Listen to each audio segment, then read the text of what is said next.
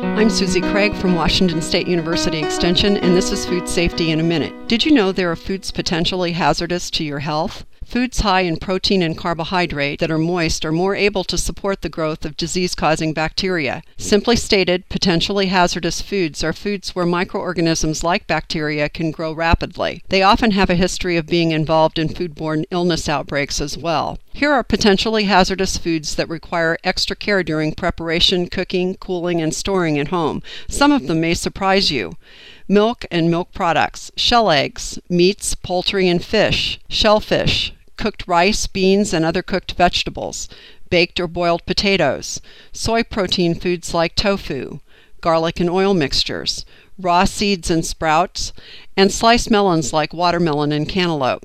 This has been Food Safety in a Minute. I'm Susie Craig from Washington State University Extension.